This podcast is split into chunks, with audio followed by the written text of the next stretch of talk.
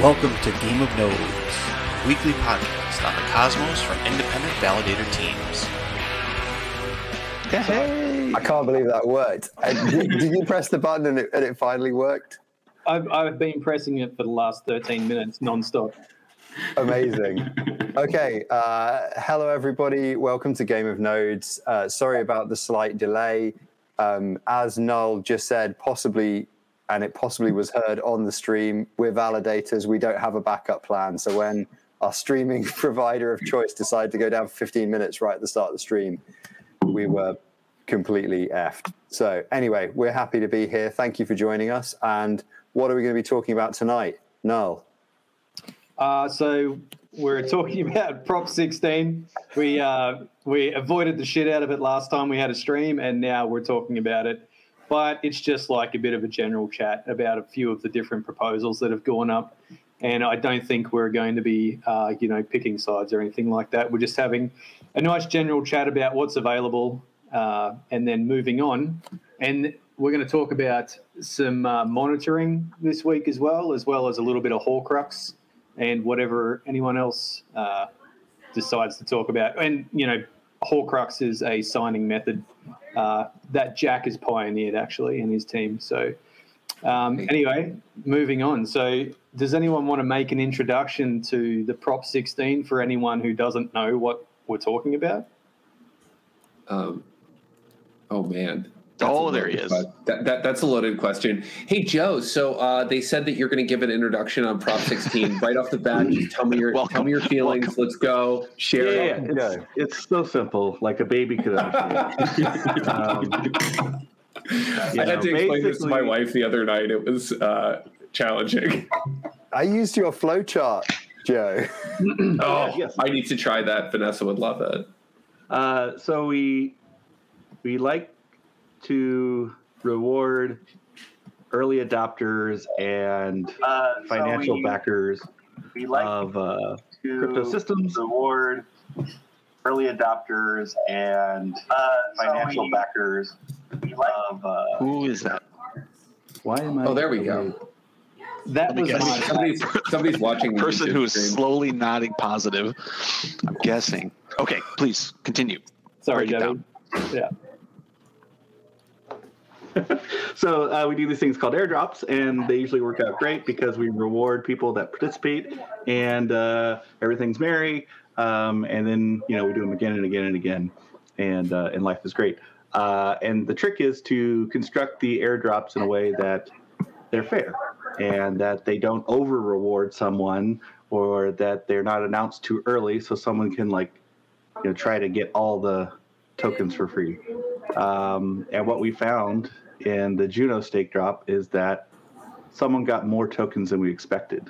Um, and by we, I mean the, the core team. I'm a bystander. So the core team discovered that they had awarded more tokens than they wanted to. Uh, and so there was an initial attempt to try to pull those back. It was rejected. There was a second attempt to uh, pull those back. It passed. And now we're trying to figure out what that means, uh, how we can do it. And in the meantime, there have been uh, a few alternative proposals uh, or, or remediations uh, recommended. And so, you know, we've basically been hashing that out. So it really comes down to does governance override your keys, your crypto? Um, and I think in extenuating circumstances, we've seen it do that. We've seen it do that in Cosmos. We've seen it do it in Osmosis. And Juno is the next test of, of those two principles. I think that's a really nice way of laying it out, Joe. I feel like it's worth I haven't taking. thought about it much. I feel like it's worth taking a moment to talk a little bit longer about airdrops because really that's where the important bit here comes from. Um, and airdrops are such a specific thing to crypto that, granted, all of our everyone that's viewing probably knows crypto, but for those that don't, um, it's really worth emphasizing the importance of an airdrop to like stimulate the initial community. Juno's kind of claim to fame was that it's you know basically by the people for the people. It's, a community network. Um, but other chains they use airdrops to achieve different things. For example, Dig they airdropped to a social network. I want to say in order to to bring in like a specific community into theirs. And so because airdrops have this certain um, basis around them, um, thought structure around them, it's very common for people to try and game it, which is kind of the reason why people thought initially that the whale was trying to game it deliberately. Um, a lot of people they will create different wallets. They will you know stick a single token on 100 different wallets and stake all of them to try and optimize their airdrop because in theory it should be very profitable, such as in this example. Um, but in effect, the intention of it is to stimulate the community, as you said. Yeah, so I think um, you know, in terms of Juno and the airdrop in Juno and the whale, I think the basis of um, you know the the outrage is that they've unfairly gained a large amount of token on the network, basically, and that it's sort of a lot of people feel it's not in the um, uh, in the spirit, I guess, of the airdrop and what it was meant for. So, um, also, uh, p- people seem, um, you know, concerned that someone with that amount of token, no matter how they got it, can uh, in some way damage the, the network by, I don't know, selling. I guess is the biggest fear. Um, a lot of token at once, but it's raised a lot of, you know, it, it's not. Well, I think more than just selling, it's governance too. the You know, governance- because I mean, like what Joe is saying, where governance really does end up having absolute control over this. We've seen this happen in a couple of other chains where we can sort of make arbitrary state modifications, and if that governance power uh, would be used maliciously by an actor with a huge percentage of stake, that that creates uh, danger. And you know, the the selling thing is something that I think a lot of folks are. No, you're absolutely right. Like a lot of folks are worried about that, but um, for me personally, I think the governance thing is a little bit more worrying. so yeah, I th- there's I think there's a bit of a divide, isn't there? Where I think devs and Yeah. devs and validators maybe think governance is probably the bigger of the two issues, and that you know as long as they don't dump all their tokens in one go, it's not that it's a non-issue, but it's it's the tokens are there. It's not the end of the world. Is a kind of pretty common. There are variations. I think there's a spectrum of opinions, obviously, but the governance thing is the one that I think all certainly every dev and validator I've really talked to is worried about the governance implications. Whereas I definitely feel like from having spoken to people in the community over the last week, be it on Twitter, be it on Telegram, and you know, frankly, people coming out and saying, "Don't agree with your view on this." Here's what I think is the biggest thing: is that there generally seems that in the community at large, the thing that is concerning is the pure number of tokens, and whether that means whether that's simply that they are perceived as unfair or whether that's you know for dumping reasons or um, eliminating liquidity reasons i don't know. I think there's again there's a variety of opinions as to why that's a bad thing. Uh, but i think that's also muddying the water of like how we've been trying to discuss this thing because i think a lot of the time we're going like oh but we can solve the governance issue in all of these different ways but it comes back to the thing that joe said right which is is it in our resolution of this, which are we giving primacy to, right? And so, what we've also heard, right, is arguments about real world circumstances where, well, if a bank gives you money in error, the bank can claw it back. And it's like, well, we're not really a bank. this isn't really a currency. Uh, Yeah. If someone, you know, gives you property, uh, you know, at least in America, uh, the government can't take your private property without, you know, getting through some uh, additional, uh, you know, warrants or you know legislation or, or paying you for the property. Um, in goods, uh, if someone delivers a package to your door and you didn't order it, it's yours. The company can't call up and say, "Hey, by the way, you need to pay for this," or "Hey, by the way, I want that back." Um, it, it's yours. There's consumer protection laws that, that protect you in, in that instance. So this So is also quite interesting, though, for for the reason of like you know I think a lot of people who are validators in particular are obviously concerned about the law in their jurisdiction. But an interesting corollary of this entire discussion. So obviously, I work on a lot of the uh, several different projects that are building on Juno, and the dev teams are multinational, right? We're we're in multiple jurisdictions. The chain itself is in no fixed jurisdiction. Um, and so it's a kind of like, how do you even set up a project to work on a chain when it's fundamentally multilateral, right?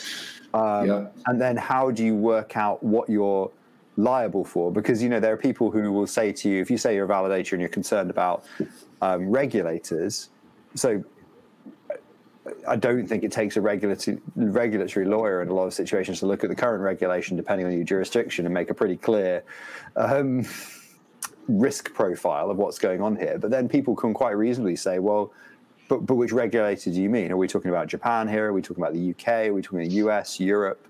Um, where? And there is a real sense in which nobody really knows, you know, wh- wh- where the jurisdiction of uh, these things begins and ends. We just know where we are, you know? One one really weird note about this on the jurisdiction thing, especially, I think it would be uh, really fascinating if Juno is the first chain that decides to do sort of an unorthodox state migration like this in a way that was not forced by any government government agency. Because th- there's been a lot of ink spilled and sort of think pieces written about how these networks are like potentially vulnerable to uh, outside pressure from state agencies and like if the state agencies decided to try to push for something like blocked addresses they could coerce the networks into running them but this is something that our community has chosen voluntarily which uh, you know as a um, crazy crypto libertarian slash anarchist makes me feel feel things that I don't quite know what to say about. It's uh, leads to a lot of very interesting questions. I mean, I, guess that's I, I think a lot of us have been thinking that this is a really, really academically interesting uh, yes. situation, and that we all want, we're all really, really excited about the blog posts and think pieces we're going to write after this is all over. But it would be really, like, totally awesome if we still had Juno to work on when this was all over as well. You know? I, I, I do think it's very important to stress the number of paths that we have considered to implement, to devise, to work around, to undo the undo. in between in between the dog gifts and just with my Right. with my chat with you joe i think there's been about 1500 different potential solutions Yes, and, and so with each one of them, there's repercussions. There's potential fail whales, fail cases where uh, you know we suddenly halt the chain, and so how can we prevent that? Uh, and so, you know, I, I understand that we all want this to come to a close, um, but we want to do it with intention and care, and to make sure that we're setting ourselves up for you know, a bright future as opposed to setting the stage for a dark, bleary author- authoritarian uh, thing. Yeah. So I think I think if we can agree on anything, it's that it's this hasn't been great for Juno as a whole, and it's been incredibly stressful for a lot of people. Whether no matter which side of the fence you're on, um, you know whether you're pro yes or pro no with veto, or whether you're just uh, or the whale, or you know whether you're piggy in the middle. Um, it's been incredibly stressful, and I think a lot of people are starting to get fatigued from it as well. Um, and I think the community as a whole, on all sides of the fence, really just want it to be a resolution and to be able to move on with development. Um, which you know you don't hear much of the development at the moment because of all this as well. So there's a lot of um, I mean- a lot of good projects and important things going on. I, I mean, there there is development happening though. Sorry, usurper. No, that's okay, Jack. I was going to say, and it's such a weird fence. You said like be on both sides of the fence, but it's not even pro CCN and and you know against this. It's it's it's some pitchforking and you know this is a wrong that we need to right, which I understand. That's a valid viewpoint. And then there's this what we've been talking about, which is like Jack make a good point. Like, are we setting a precedent for how other bodies can come in and said you this is not immutable. This is something that can be changed. Like all we had was a you know a very close vote that had really poor documentation and details behind, and then had confusion in terms of hey, change your vote at the last minute, and a lot of other things like going on through that process. That it's a really weird fence. Thanks, dude.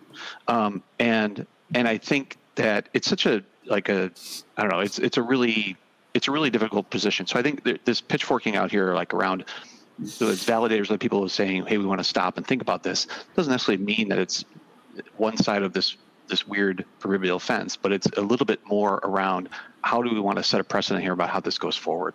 And so I think there, is a lot of stress around it, and there is a lot of conversation around it. I know that the, this community is really, really vibrant around trying to solve, like to to fix this, you know, to right this wrong type of idea.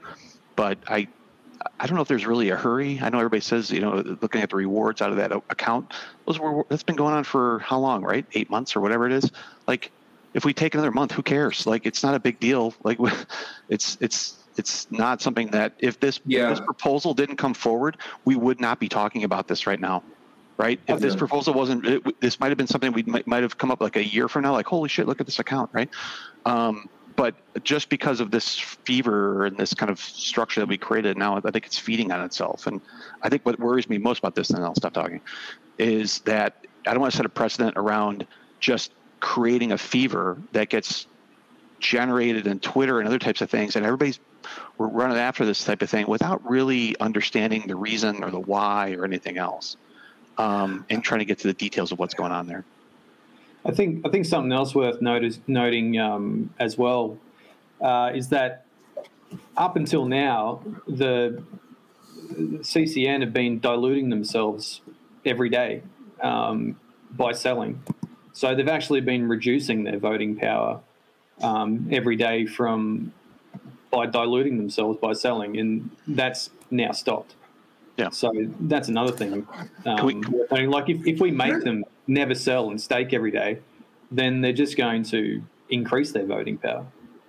I, I think as well, like just picking up on what Yusep was saying there as well. I think Noel, you said this um, a couple of weeks ago when this first kicked off, which is like, you know, however we come to a solution here, like everybody will hate it.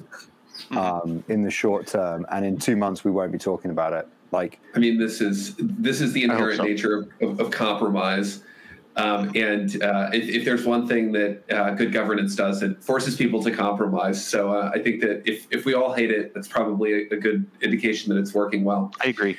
Yeah. Uh, but uh, on the um, one thing I want to kind of kind of circle back on that we've kind of brushed over, and I think that as somebody who voted no on the proposal and has been very public in their views, um, you know, this is something that I feel like doesn't get enough air like CCN, like not great. Mm-hmm. Like just like I think we can all agree that like CCN is not great. Um, I found out about fiction. I have to say, allegedly CCN are not great. Is not great. Allegedly been in, involved in some not great behavior. Yeah, very um, allegedly. I, I, forget about. I, I, forget that in England you guys have actual censorship, which is kind of hilarious. The the, the, the, the, home of the free press, where it started, and, and you guys have censorship. Um, the like, I found out about this entity back in 2020. Someone's like, they're running this huge MLM in Japan, and like, there were the the Takumi Asano uh, Twitter account at that time had just photos and videos of people like speaking about Cosmos and like, I don't know if people know what was happening back then, but that was like DeFi summary tailed off, prices were way down, like we hadn't hit the crypto bull yet. Like Atom was struggle zone. We hadn't shipped IBC yet. It was a real, a real tough time. And like nobody was buying Atom. And CCN went from nowhere to the fourth largest validator by doing whatever they did in Japan. So, like, the really morally murky things are like to get this cool IBC thing that we really like. A huge part of that might have been like this weird MLM scheme in Japan that like none of us like, did a bunch of shady things That drove the price up, right? that drove the price up. A, well, no, that bought when nobody else was buying, so essentially supported the, supported the price. Um, yeah, that one's super weird to me, and I, I don't know quite how to feel about it. Um, and then like suddenly they get all these IBC airdrops because they have this weird wallet management strategy where they're like the whole story is stranger than fiction in a lot of ways. And like, yeah, it's just it's bizarre to me. I mean, also the, the whole story of this, how this is unfolded with the interactions and stuff. I, it, like, you know, at first I thought it was the language barrier, and then for a while I was like, you know, are they negotiating in bad faith? Do they just Yes. not understand the seriousness of the situation? No. and and I think it's actually a combination of a lot of the above, and also Yeah. like yeah, I don't know if you've like seen these guys, but, but they're also like. I'm not that old, but they're young guys as well. like they're Yeah. young guys who have made a lot of money, and I think there's a really strong element that they don't really know how they've ended up here, other than they have. Like, and some of that's obviously been intentional. Obviously, you don't just make that kind of money without making conscious decisions along the way, but there is like like you just said jack there's a stranger than fiction element to this entire thing Yeah. Which Yeah. i think it, like the kind of weirdness element of it cannot be underestimated in terms No. of how we've ended up if you start off with a fundamentally weird situation you can't be too surprised that it gets weirder and weirder and weirder the more you scratch right Yeah. and we're at the point now where we've scratched off every single layer of the of the of the of, of, of the the many, Oh, I don't know about that. I think that there's this whole onion sitting down there about the real history of CCN. That once people find out about it, everyone's gonna be like, "Fucking really?" Mm-hmm. I don't know. I just know what the onion smells like at this point, and I'm like, that onion did not smell good. Yeah, I would, And, I, I would say like- that I, I- I think it's not. I think it's well within my rights within the the legal and libel system of the UK to say there is something a bit fishy going on here. Mm-hmm. I mean, that's that's why I voted no. Like, it smells wrong, but like, I couldn't find where the smell came from. So like, is it right? Exactly. I mean, that's exactly it. Like, I think you know the position that we, we came out very publicly uh, with a no vote very early, relatively early on in in 16's discussion, uh, moved to no with veto, have taken some flack for that. And I think it kind of boils down to this thing of like, there's obviously something weird going on here, and we obviously don't like the the whale, you know, um, and definitely think there's something a bit up with their business practices. Uh, but you know, can, can we extend that to breaking what we see as you know sanctity of wallet balances because we yeah. don't like somebody? That's not really the trial, right? I mean, the trial is the trial is this was this delivered erroneously, and should it be? You know, is there a problem within that? And I think Joe started this out with saying that this was delivered by mistake. I, I don't know if you used that term, or maybe I just heard that term. But This it, was it wasn't delivered. delivered.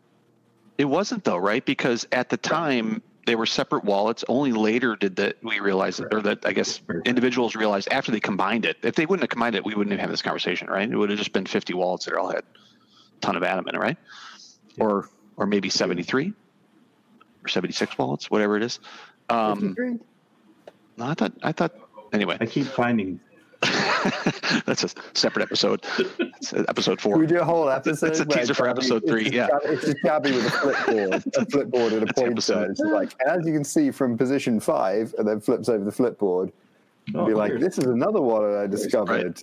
right so but but after that was after that was discovered then then i think really then i started to understand okay this is maybe one person. And then after that that was when the proposal came forward and then really the investigation started to understand and then we had reveal of who that person that group was. Then we started understanding it was if it was an exchange or not right? All that happened after the proposal was delivered. So i i think like this is a it's kind of like we went to trial before we even did we had a case to really understand what the details of that case was and we went into trial and we realized oh crap we have the wrong thing on trial here um, but but i but i do think going back to, to the point before which is is is how the business run part of this decision and i I think it's like a jury situation, I guess maybe, but I, it's really difficult to put that on that on trial as part of the fun piece of it because there's probably more to that onion as well, right? Isn't it? Like, Yeah. You, you, know, like if, if we're going to put on trial an entity because put it whichever way you want, like is their business practices or we don't like them or whatever, then Right. what's to stop a regulator coming along later and saying, well, look, you guys, you did this thing before because you were like they're super shady and you wrote Sure. a lot of stuff publicly and Yeah. you put you put your reasoning on chain and then voted on it. So we say these guys are terrorists or these guys are whatever or whatever. And like again, I'm not making a moral judgment on this e- either way. Like I'm not super jazzed about criminals or terrorists or whatever whatever.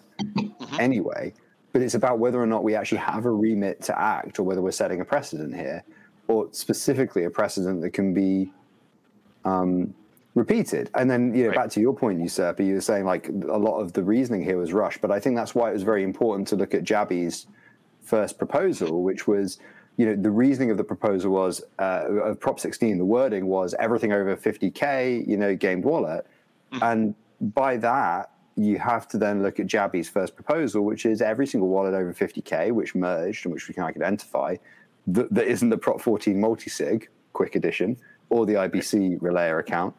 Um, You know, if you're going to claim it's a clawback or a generic clawback, I think you have to. That's the only argument you can fall back on. Say we have to burn all those, but you know that burning 13 wallets or whatever is not a good look. So it, it's kind of again back to the like, the, you know, what is. and I know we didn't know this before Prop 16 went live, and that's why we are where we are, right? That, But that's a super that- important It's very Uh, fundamental to what we're talking about, isn't it? in, in that Prop 16 went live before I think any of us on this call knew it was a thing. Yeah. Um, we, we knew that Prop 4 was a thing, but we didn't know Prop 16 was going to happen until, you know, oh, look, there's a proposal up for vote. Hey, wait a second. This looks familiar. What is this?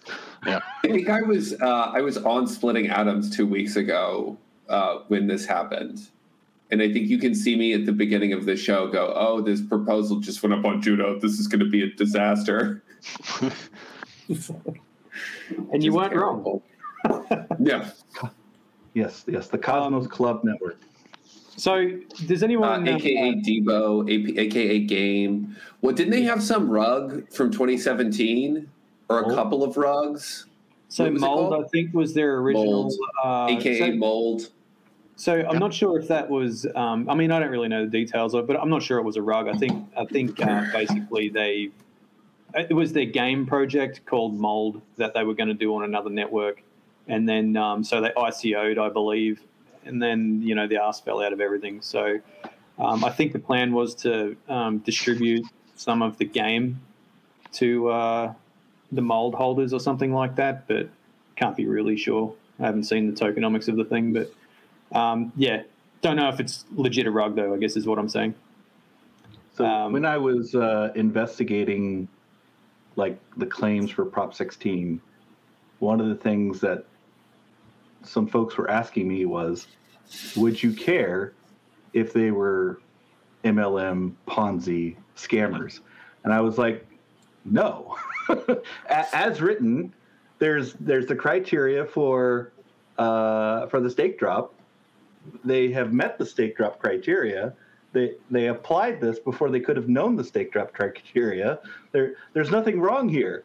And then they write a Medium article that says, so we we sort of hold our, our customers' funds in custody and we provide liquidity on their behalf and we also like you know buy and, sell Atom on their behalf. And I'm like, well, that's like the definition of an exchange. you They certainly they have a lot of holes in their feet for they, sure. Well, they, do they, take- they do- also take Sorry, a Jack. huge commission, Mhm. but the period in which they bought Atom and then gave it back to people basically ensures that whatever they did otherwise, like they made their clients like a 4x, so who can get mad at them? Which is kind of another crazy situation about this whole CCN thing that, like, Wait, yeah exactly What? even if it was done in like with the intention to like potentially like so even if a- e- even if somebody could successfully allege that they uh, were doing it in the with the intent of defrauding customers which obviously would be a serious allegation Yes. um, and is not proven they nevertheless because of market conditions returned a 4x return for their customers thus making them kind of great guys if you're their customers, right? Which is insane, right? Because Uh. when else is when, when else would such a thing like accidentally be that um, I- crypto. profitable, It's right? only crypto.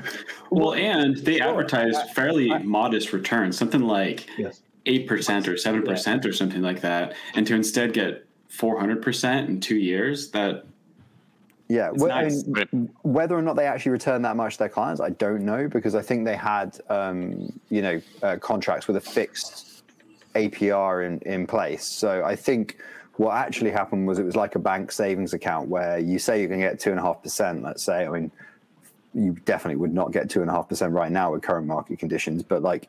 You know, if the ba- if you give the bank your money, they give you two and a half percent back on savings rate, but then they go gamble with that doing options or CDOs or something, which is what banks actually do with your money, and they return 10 times investment or they lose it all, they take that and you still get 2%, whether they lose it all or whether they return 100 times, you know. And I think like it's a kind of a similar situation here, wild and crazy um, though it is, and, and and some of the some of the jump throughs as well to kind of make all that work are, are super sus. Like the fact they were issuing essentially a token that was not a token um, to represent the atom, like that's like a what a bearer token security. I mean, Oh yeah, that, that's all kinds of securities law issues. so so I mean, of this is not an alleged. I can just say this. I- If they did that in the United Kingdom, that would require full regular. I mean, first of all, the running an exchange that requires regulation with the FCA.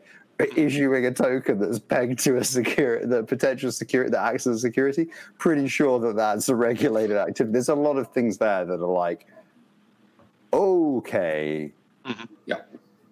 That's but you- how that's how because again we're, none of us are japanese legal experts obviously this apparently can get around whatever legal restrictions are in place but gosh it does not look good It's, Yeah, it's so if really you just look at Prop 16 as written, which everyone likes to go back to because they're like, oh, why aren't you doing what Prop 16 written? Well, it was wrong. it was was categorically wrong. it it made claims that are false. And, and and we can prove it. Like, look, I, I have the data that, that says it's wrong.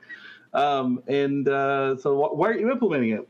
Uh, well, you know, that's that's neither here nor there because the, the community voted, and so the expectation is that, of course, we'll we'll carry that out. Um, and so, in in my authoring of you know a, a follow up proposal was to try to set the record straight and and make sure that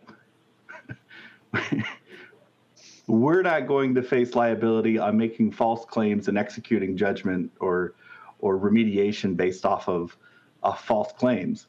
Um, and so, you know, I, I think the virtual currency exchange definition, based off of Japanese law, is, is still even like shaky ground.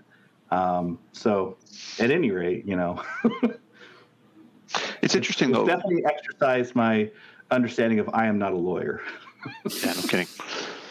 It's interesting though because this idea, I don't know if they're exchange or not, whatever that definition is, but get away from that. Like I, I've been on ten WebExes lately in the last six months around funds built in the U.S. that take in customer money, that stake across multiple crypto chain, like different ecosystems that return back with a K1, right? Like just a, a standard investment that has a structured uh, endpoint on that.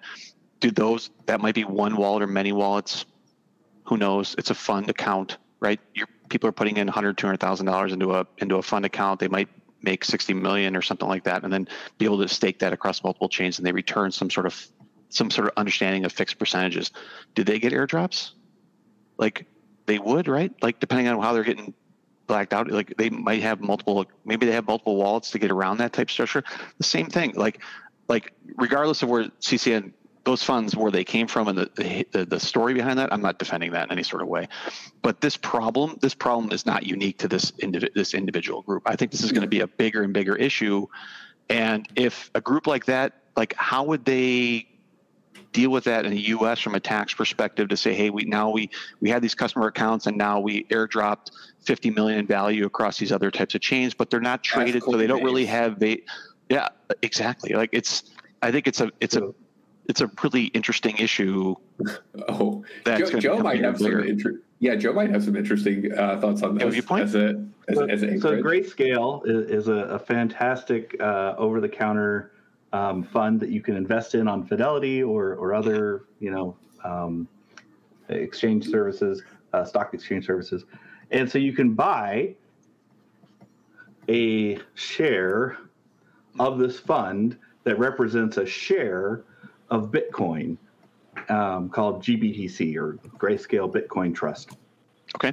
And when that happened, uh, I bought into it before the Bitcoin Cash split, and then Bitcoin Cash split. and so suddenly, you know, you have all these investors wondering, hey, wait a second, like, shouldn't I get GBCH or, or you know, whatever is equivalent? Sure. And what ultimately happened was they said, okay, we're going to hold on to it for a second. We're going to see which way the market goes. And the market stayed with Bitcoin. And so then they liquidated the BCH. And then, like, I got an airdrop of USD in my Fidelity account um, out of the blue. And it's like, oh, great. So There you go. that worked out just fine. So they sold it. Uh, yeah, they sold it. They liquidated it. Did, did you did you get your Bitcoin Gold and your Bitcoin Diamond and your Bitcoin Blue and your Bitcoin Secret? I have so many Bitcoin. well, not from Grayscale. I have so many Bitcoins, you guys. So So many many Bitcoins. Bitcoins. but not what you think. I have so many shit bitcoins. Shit bits. Shit it. Yeah, it's you just like have how it. is uh how has Coinbase handled this in the past? Have they given full access to forks and airdrops to people, or like are they like sitting on keys worth millions of dollars in Osmo and Juno? Like some Uh, some airdrops have to be missing those accounts, right? Like it has to I happen. mean, yeah, totally. I mean, for Juno, think about this. If you look at the list of excluded addresses in the Juno airdrop file, it's just the validator addresses of the exchanges, Mhm. which, like, cool, fine. Exchanges use many other wallets that Sure. aren't their validator address. Sure, so, you like, have hot Whoa, uh, cold wallets, whoa, everything no, else, no, right? No, no, the airdrop was perfect apart from just the this whale. one issue. Oh, Right, right, just this one. No, don't, this, this is a oh. can you don't want airdrop from heaven, mana from heaven. Nothing wrong with this mana. Well, see, have you heard the have you heard the micro whale conspiracy theory? This is my favorite conspiracy theory. Oh, I out. please, please, Have sir. you heard the so the micro whale conspiracy theory is so obviously there's been an argument about whether or not um, Atom has been returned to clients in their own cust- uh, non-custodial wallets by CCN over time because it's very very hard to verify that right so so some have alleged that that might not have happened and the question that comes along with that is okay, if that didn't happen, then assuming it's trackable, how do you just create 30, 40,000 wallets, right? And manage them as if they're one wallet? And a bunch of people went away and went, "Mm, maybe it is actually possible to script this. You know, we think that depending on your risk profile, you probably could script it, which leads us it. to the micro whale hypothesis, which is that statistically speaking, it is certain there is at least one, one more whale we've missed of some kind. Like it seems ridiculous that there wouldn't be one more, right? Like the, the long tail of probability. And so the micro whale hypothesis, like I say, it's a conspiracy theory, but I love it, is that there is a whale with a massive amount of Juno split into lots of tiny wallets that mean that we can't find them. But they're just operating quietly as one kind of large blo- voting block that's scripted. What, what I would say to the conspiracy theorists is like, don't hurt your head. Like, I mean, Occam's razor applies here, I think, which is that really probably would have seen it. We would have noticed, but well, what about all the accounts with less than one Juno that voted on the governance proposal? Speaking of micro accounts Well, and like yeah. huge huge If you amounts were of the micro whale, if you were the micro whale, what would be the best way of convincing people that the micro whale didn't exist? Would be voting to burn the whale, and then everybody goes whale situation solved for all time, while the micro whale swims off into the distance on 200 million dust accounts. well, th- these these were accounts that had less than one Juno state. But there, Joe for the There you win. there, there was so many, like, yeah, less than one Juno, but like less than 0.0001 Juno. Yeah, Like they were dust. They were just enough Yeah. to make the. And Just to make the that- vote. But that was completely bad for the network too. Like that just just adds to the the bloody um, block sizes. that's The- spam. yeah, they're spamming and like, but the transaction bloody index and everything, it just it's terrible for the network. And there's tens of thousands of those bloody accounts. No, see, They see. I, I, I very much agree with you. It's terrible. State bloat is the worst. Um, I, I, I have wanted to finger Joe as as Pupmos for a very long time, but I'm convinced that Joe is not Pupmos. I, I have convinced myself, and I, I- I think you need to convince yourselves too, because the real Pupmos is out there, and we're going to find them, and we're going to give them all the head scratches. It's the only way to do it, right? If I were the real Pupmos, I would not have a Pupmos validator and a Jabby validator. That would be unfair to the network. And so, That would be exactly what the person that was Pupmos would say. that was I know. hearing, That was- that was hearing the the reason. allegations of Sybil validators against their otherwise quite tight OPSEC. I mean, you also I have mean- a really good theory on that other micro whale. So, you know, whatever. That would only be. Please, I want to hear your theories on the micro whale. I love the micro whale conspiracy. It's one of my favorite things to come out of. Why Prop would I 16. self incriminate? Apart from the micro, apart from the micro whale, right? to to quote Malcolm Tucker in the thick of it, right? The the last week has been like the Shawshank Redemption, except for way more crawling through shit and no fucking redemption, right? Just an endless pipe. But, but the micro whale is like the Just one endless. glimmer of hope. I'm like, this. Where is does this pipe go? Period. I love it.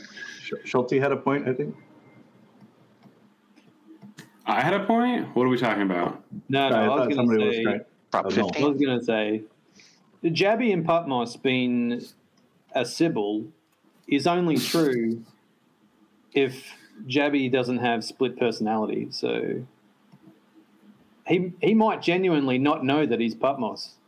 No, it's like a it's like a Fight Club situation. Like he's up at 3 a.m. downstairs, like building up Pupmos, and then wakes up and he's back to Jabby. Yeah, well, I mean, Pupmos tends to operate in a completely different time period. So What, what what happens when Pupmos and Jabby interact on Twitter within minutes of each other? Is is mm. is Joe like point. blacking out and then coming back point. to, and he's like, "Man, something weird happened." I mean, that would be the real Fight Club situation, right? No, totally right. original idea. Governing dynamic. I'm, I'm John Nash. Tyler Abbey. That's right. someone someone Oh. was, someone came up with a theory not long ago that it was uh, Wolf Contract. Pupmos. Yeah. I know Wolf. I, I've, I've, I've known him for a while. Pupmos is far more technical than Wolf is. If, if, if you read those wolves, they're uh, they're pretty smart wolves. That's uh, just- I don't know. Let's not get into that. So, so where where do we go? So, where do we go now on this prop? I think that was one of our points we wanted to get to. Is like, so it's March 23rd. We have some, we have a the worst negotiation skills from CCN possible. By the way, like just, just learn how to learn how to negotiate. But we have some, we have some a, a win-win-win kind of proposal put up. We have a somewhat of a response, kind of, from CCN. I think, I think everybody mostly wants some sort of realistic compromise that we can try to hold some ideals around the chain, but at the same time, we want to get past this because I think this doesn't go anywhere but down, right? It, like nothing gets built while this happens. This is a topic of conversation for everybody. It's just negative, and I think everybody wants to move on because that's this is not the goal of what we're everybody's trying to achieve on this call. Plus, everybody who's listening to this, right? So, realistically, what the hell happens from here? Can I can I share my opinion? I think that what we need to do, because we just went through all of the crazy questions that we cannot answer right now about this whole situation and how wild it is. And I think one of the things that's happened is there's this rush to judgment. There's this like thing. People want to do it. I think the best solutions that have come out, the win-win-win proposal that Wolf posted yesterday, um, some of the other things that are being worked on right now are basically like, let's freeze this account. Let's like put it in a smart contract, have some conditions on that, and like then cooler heads can prevail. We can negotiate with th- these folks. We can work to figure out a solution here. Um, and like get on with normal business. We've got the Lupercalia upgrade coming up. We got some exciting cross-chain CosmWasm stuff, interchain accounts. Strangelove is like working on interchain account support for the Go Relayer. We have this new uh, test framework for IBC chains so that you can spin up any two chains, load them with any smart contracts you want, and test complex IBC flows between the two chains using the relayer in a sort of automated, like unit test type fashion. Um, so, you know, I think that if we freeze this account, like kick the can forward a little bit and figure out what to do with it. Um, yeah, smart contract, no unbonding, no staking, no voting. They don't get any more money from this. We like, like make sure that the the threat that this community feels from this governance or this you know economic threat that they feel, we neutralize that and then we try to kind of figure out how to move forward from there. That to me seems like the best option, but who knows? Yeah, I mean, and and to be honest, like the the more we found out about, okay, I need to phrase this carefully. The more that we found out about them and their business practices, in my opinion, the more it has become clear that our concerns around their influence on governance are not unreasonable. They're reasonable. In- in they're my- real. They're really, my- really reasonable. Yeah. Strictly, in my, strictly, strictly in my opinion, you understand, for the purposes of British law. Um, but the, the, it really, it really, really is the case that, that like you know that the, we went. I think everybody who went into this even slightly indifferent has now had to read everything that has been posted, read all of the informa- different information that's come out, and then like take a more concrete position. And yeah, the it seems to me like the, the one thing that I think that ev- ev- everybody presumably by now has seen the counter proposal that came out today, which I think Jack described as delusional. I just or something like that. I think I described it as unworkable. I think it, without removing voting power, i.e., influence on governance, and without removing staking, nobody is happy. The community is not happy. Validators aren't happy. Devs aren't happy. So that has to be the absolute basis of anything we do moving forward. And like you say, the smart contract Unity prop can accommodate that. their their proposal said we want to keep our governance vote we want to keep staking we want to keep getting rewards like that's literally the All the status things quo people don't want them to have. that's what's happening right now That's called having your fucking cake and eating it, and that's exactly I- I what's mean, not going to happen. yeah that's like that's like pretending like nothing happened and that 98% of stake didn't vote for this thing Yeah. and like without I, I think that we probably could have gotten a higher percentage of stake to vote for it if we had planned it a little bit better like that's I'm not uh, like higher percentage of stake total turnout i think we would have gotten a higher percentage stake yes if we had planned it a little bit better like that's wild it's it, it, that is an absolutely wild statistic. I, in my all of my time in proof of stake blockchains, I have never seen anything like that. Not even close. And the, the turnout number, ninety-eight percent. Ninety-eight percent. No, never seen it. Never seen anything above ninety. I think Akash got to 89 percent on one proposal one time, and I was like, "This is wild." You can probably go find my tweet from the time. I'm like, "Records and proof of stake governance," and like nothing, nothing like Ju- that. Just to clarify, though, that, that wasn't um, 98% of participants. That was 98% of stake. So that includes validators um, participating on behalf of stakers. Yes, um, I think that. So, I think any way you measure this, this is sort of a record-breaking governance proposal. Percentage of stake, you're absolutely right, is influenced by the number of validators voting. We had unprecedented validator turnout. That's pretty cool. Um, if you look at the absolute number of votes, even excluding the Juno accounts that had less than one Juno, um, there's still like 30 or 40,000 people voting for this thing, individuals. I have a friend who's a lawyer. He's been investing in Terra and Cosmos and a bunch of stuff since like early 2020. Can I I hooked him up with Keplr. no. Um, I hooked him up with Keplr. I like showed him how to do all this stuff. He's been like staking Luna and doing DeFi protocols, but he has never voted in a governance proposal until this. And I think that there are many, many cosmonauts out there who this was their first governance experience, and that's cool. It's fantastic. Yeah. I think that's bullish for Juno. You know, Noel, you said earlier like this can and does hurt the network in some ways, but I think that what this also shows is there's a ton of unim, un- there's a, a ton of enthusiasm behind this network, and people really love it, and they want to keep contributing to it. And that, in my mind, that's bullish. Engagement, good. More and more people getting more and more excited about this, that's good. That means that when we launch the next version of DAO DAO, when we have these really exciting interchain smart contracts, we got all of the coolest shit on Juno because we got all the coolest devs working on it. Like, Yeah, To, absolutely. to be fair, I, I think it only hurts. I gotta, Juno. I gotta, To- I gotta jump here. Sorry, guys. I, I have a meeting at five. Um, anyway, very much enjoyed this and looking forward to doing this again next week. I will see you guys on the next Game of Nodes. See you, man. See you Wednesday. Later, everybody. See ya. Yeah, so just on what Jack was saying, I, to be fair, from what I said before, I, I think it only hurts Juno temporarily.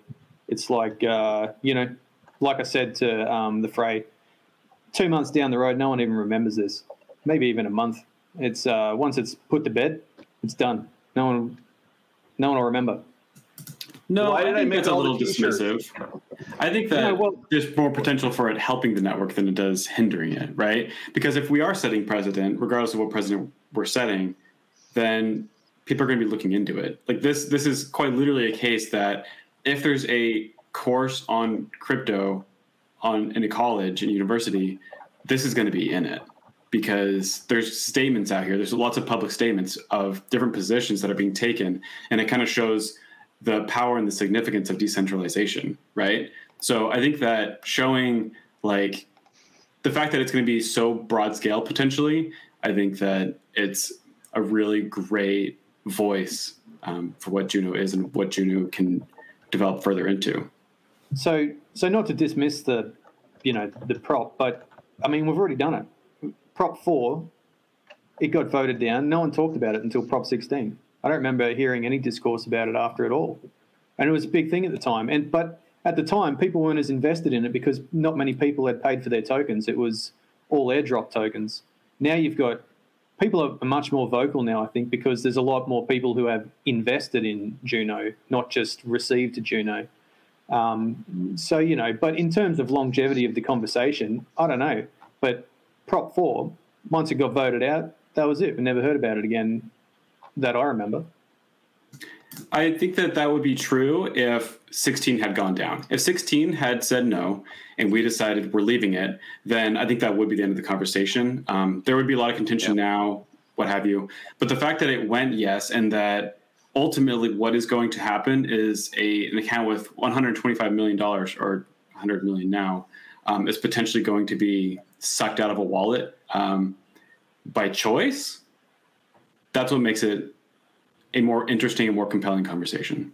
And I think that's what's going to cement it into textbooks as like the first really big proof of stake um, instance where governance. Well, also just like a, a really interesting case of like Coder's law, right? Because you can say Coder's law on a proof of work blockchain, but you have no complicated governance structures. Whereas in proof of stake, ostensibly, you do have an electorate, right? But every, I think I was saying this to Meow um, the other day, like, you know, you have like, um, in, most mature electoral systems, you have some, some kind of idea of separation of judiciary, um, electorate, and law, right? So we kind of have law, we have code, and code implies very heavily, if if not actively says, like that that wallet balances are immutable, right? It makes that very heavy assumption, if not actually lays it down as law, because you can't alter them other than doing an upgrade and forcibly mutating chain state and then coming back up with a new upgrade. I would say that's as close to law as you can actually get with programming, you know, barring the halting problem and lots of other fun computer science holes in, you know, code actually having a fixed meaning, right? It all gets a bit postmodern. But then we have this other thing that we don't have, which is a judiciary to rule on what that means, right? So who, what's a judiciary? That's presumably devs, right? In this case, in you know, in, in the absence of an actual, because we don't have a constitution, we don't have a social contract, right?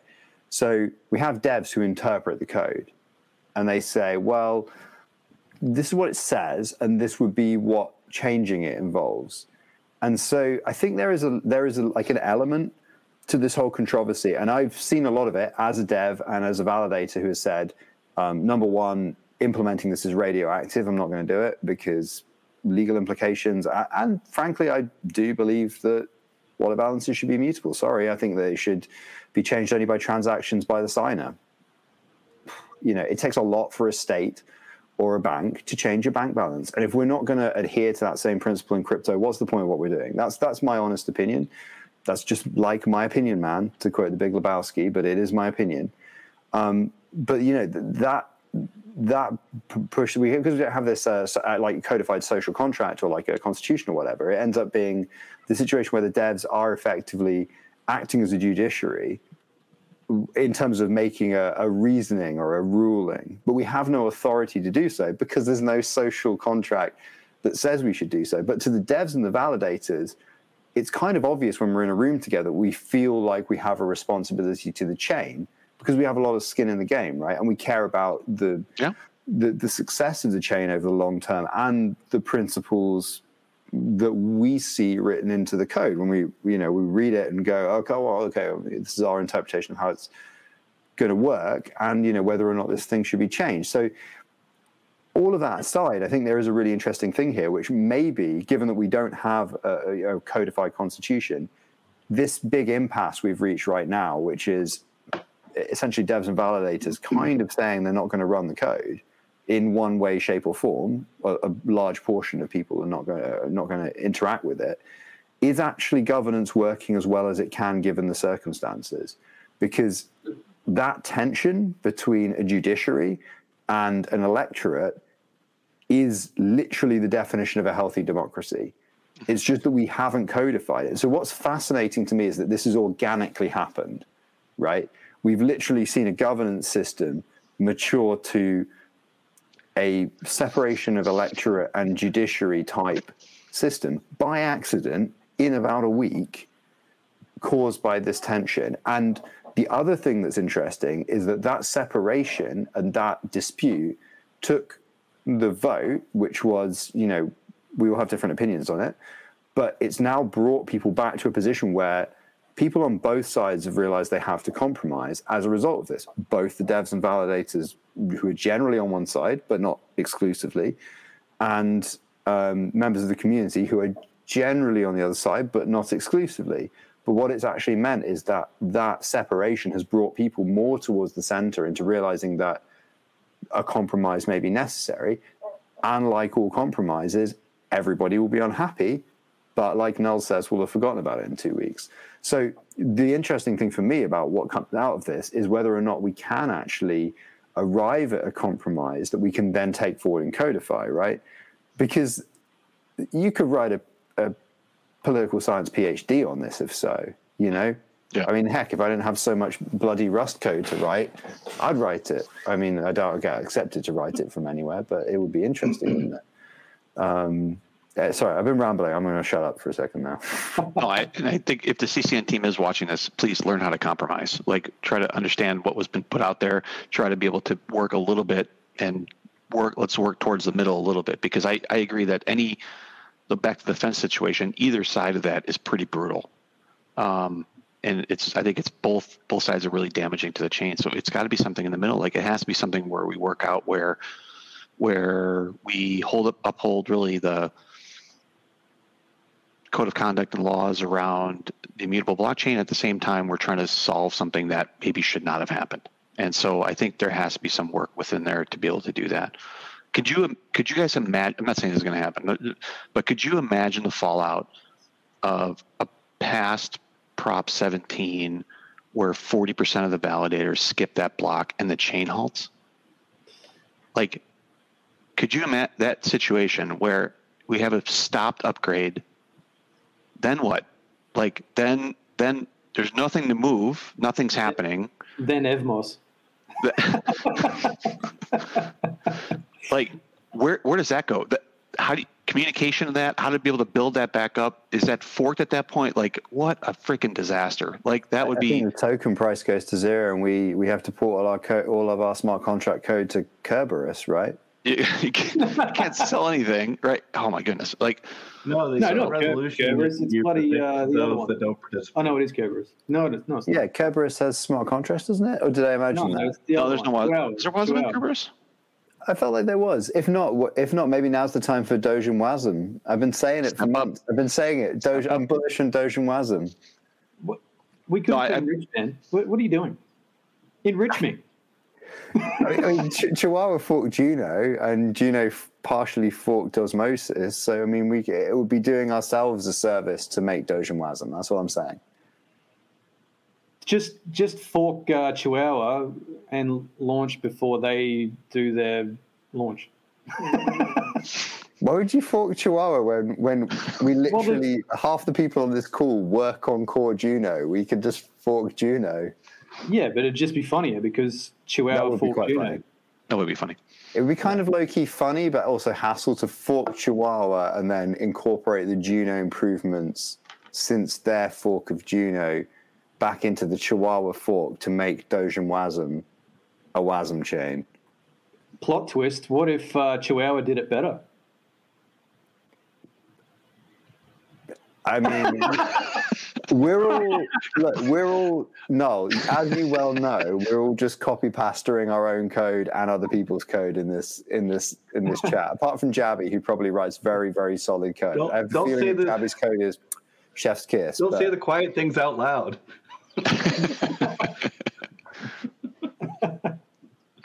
Um, yeah, back to the inside voice, I guess. Um, so we did have other things that we were going to talk about today, but I think um, it's probably better just to leave this episode as a um, Prop 16 talk, and then uh, you know crack on with some other exciting stuff next week. What do you guys think? We're up to an hour. Yeah, we've got we've got some cool stuff on our slate for next week, aren't we? And we can we can harass Jack about Horcrux next week as well. Um, so should we should we do should we do closing question? Um, All right, okay. Well, let's make this a regular thing. Let's end with some, Yeah. end with some positivity. So, um, what are we most excited about in the next week? Uh, Schultzy, do you want to go first because you're like the most wholesome guy here? Uh, give me a pass, and I'll come come back around to me. Okay, well that that that was a bit of a damn squib. All right, come on now, help us out. Most excited for next week. Sorry, did you say me? Yeah. Oh shit, man! I uh, can, can we just? Uh, I don't know. there's um, yeah, there's not much really. I haven't seen much going on in the next week, to be honest. I've been skulking around. We've got the um, we've got the craft testnet coming up, which I'm pretty excited about because uh, especially if they've got some of their um, you know application running on that uh, testnet. I, I don't know if, if many people here are gamers, but um, like I, I know people are fully into Minecraft, and I'm pretty excited to see if it's workable with what they've come up with and and what they've come up with. Um, been waiting a really long time as well uh, for it, so excited to see that. I guess is one thing that I'm looking forward to, and I believe that is imminent. So I can say that's what I'm looking forward to this week. Cool. Yeah. All right, usurper with your very slick branding. Uh, you like it? At least it didn't shut off this week. So uh, Yeah, I Craft love it. actually ju- they just posted the Genesis while we were on this call, so it, things are happening. So it looks like they're going to try to launch uh, tomorrow at some point, which is which is really good, or at least a test net. It's going to be launching tomorrow. Uh, Crescent Network came out with their test network, um, so that's going somewhere. Um, I think last week my thing I was excited about was Evmos. So knowing that something was coming, and I did hear that this week something is coming. So it's only Wednesday, but I'm hoping we're going to hear a little bit more coming out of the validator structure there about what the plan is going forward. I know there was a Twitter space I think yesterday or today. I'm, I missed it unfortunately. Um, so that's exciting to see. Like there's there's some movement there, and I think there's some maybe some decisions within there. Um, so that's all good stuff, man. That's great. Oh, and obviously, number one on that list is Juno testnet upgrades. Always the highlight of my weeks by far. So, At a very convenient time for Null as well, I gather. Did you, I mean, honestly, did you do it at 3 a.m. again? I think no, it's four. It's four. It's actually better. it's 4 a.m. I think it's 4 a.m. for you, man. Well, that's it's only an hour earlier than what I usually get up anyway. So You get up at No. 5 a.m. yeah, I get up at 5 a.m. and uh, catch up on uh, Drama. Uh, Discord and um, Telegram before I like full-time get out of job. bed. Yeah. I was telling Null takes earlier I'm and having to to reduce my hours on other projects because there's not enough time to catch up with the drama at the moment. Yep. So those are all good things. It's a good week. Jabby, what are you what are you excited about? Nothing, nothing at all. Big Uh, ass sandwiches I'm and just- tinfoil hats. barely, barely skating by in life and hoping to not die. No, Isn't uh, so the releasing something establishment soon, of the carbon market. Isn't Pupmos releasing something soon? Maybe you have some idea of what Pupmos might be releasing that might be no exciting. idea. I, I have no idea. No idea. Absolutely certain. Uh, uh, the establishment of carbon market on osmosis. I think that's going to be really interesting to see. Um, sort of what's been elusive to the general public of you know sort of carbon trading that happens between large judicial bodies and governments to sort of offset things and, and to make that more accessible. Um, I, I think will really drive a lot of interesting use cases as we ultimately begin to agree that the planet's melting and you know we uh, we don't like that. But what do i know? I'm just a guy.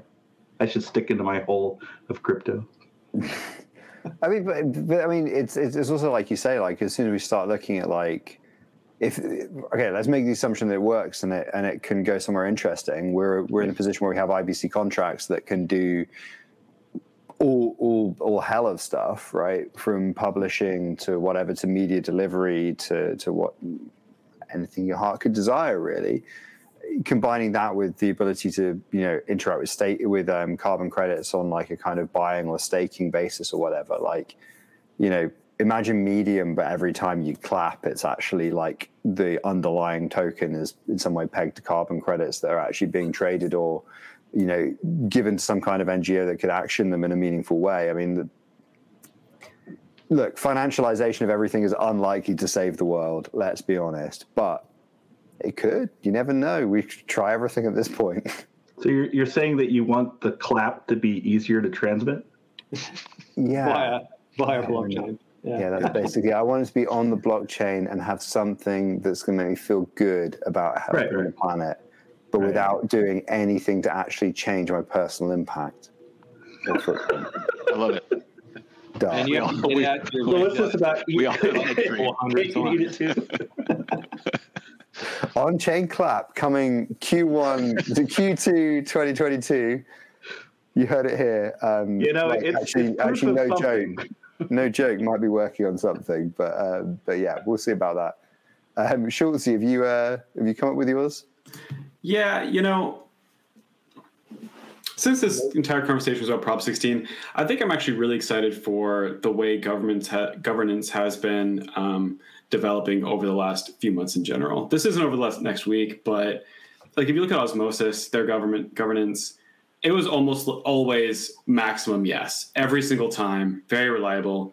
Um, same for Secret Network, and you're starting to see more activity in learning about what's actually happening in the proposal, more um, discussions happening on it.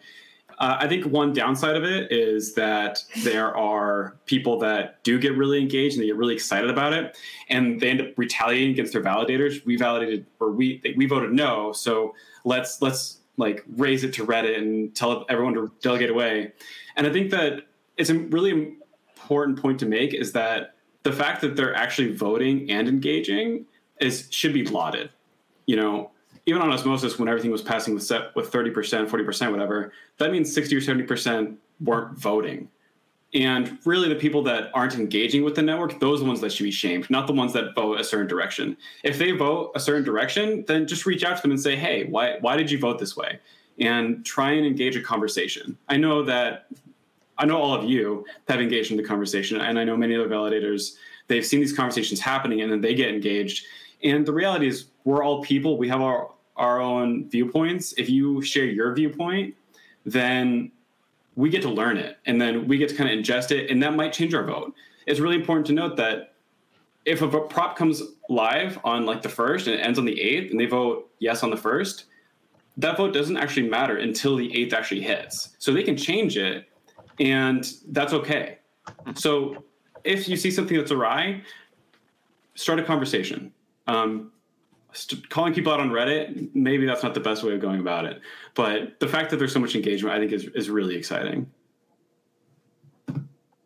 Okay, I'm not gonna. That's that's a really good answer, and I'm not gonna get into this. Maybe we should get into it on a future episode. But secret ballots, huh? Mm-hmm. Yeah, that's On- a thought. on that That's note- thought I've been thinking a lot about Yeah. recently. Yeah. Um, but yeah, no, own Schultz, yes, that's really. I, I, I think I've. I, I'm kind of in the same boat as you. I'm really excited for where this is going to take governance yet next. I, th- I think and hope that we'll come to a good compromise on Juno. That means that we can all stay happily working on it for many years to come and stuff. And it's going to be one of those things we kind of look at in the rearview mirror.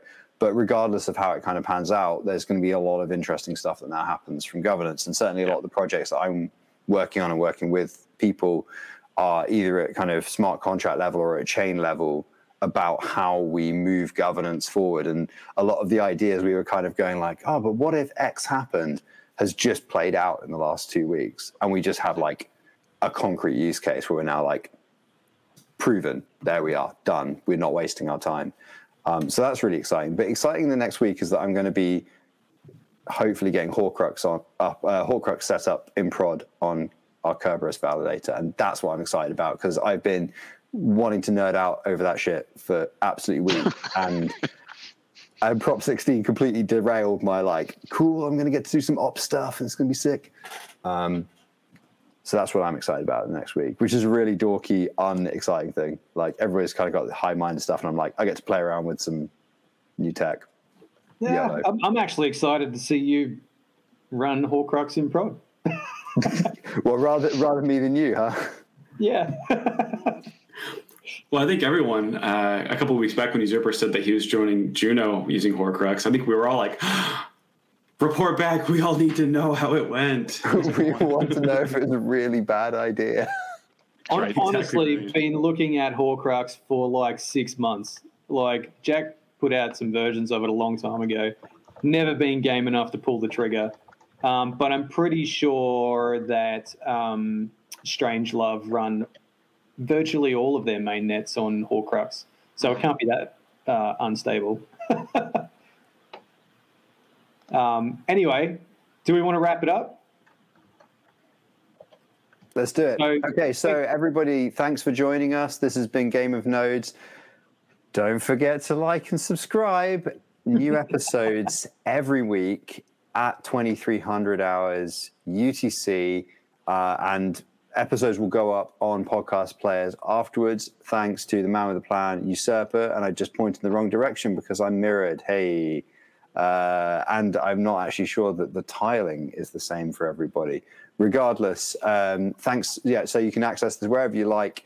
Uh, and obviously, we're going to be doing the live streams here on YouTube. We're also going to be having new guests on every week, and we're going to start announcing those coming out. So uh, moving forward, so uh, follow us on Twitter at Game of Nodes underscore at the end because we're sly like that. Um, and we'll be announcing guests and stuff as we know them. And uh, shout us out with any other topics that you think we should cover, and we probably will, except just not in this episode because we end up talking about Prop 16 for the entire thing. Um, so yeah, thanks very much for listening, guys. Say bye, everybody.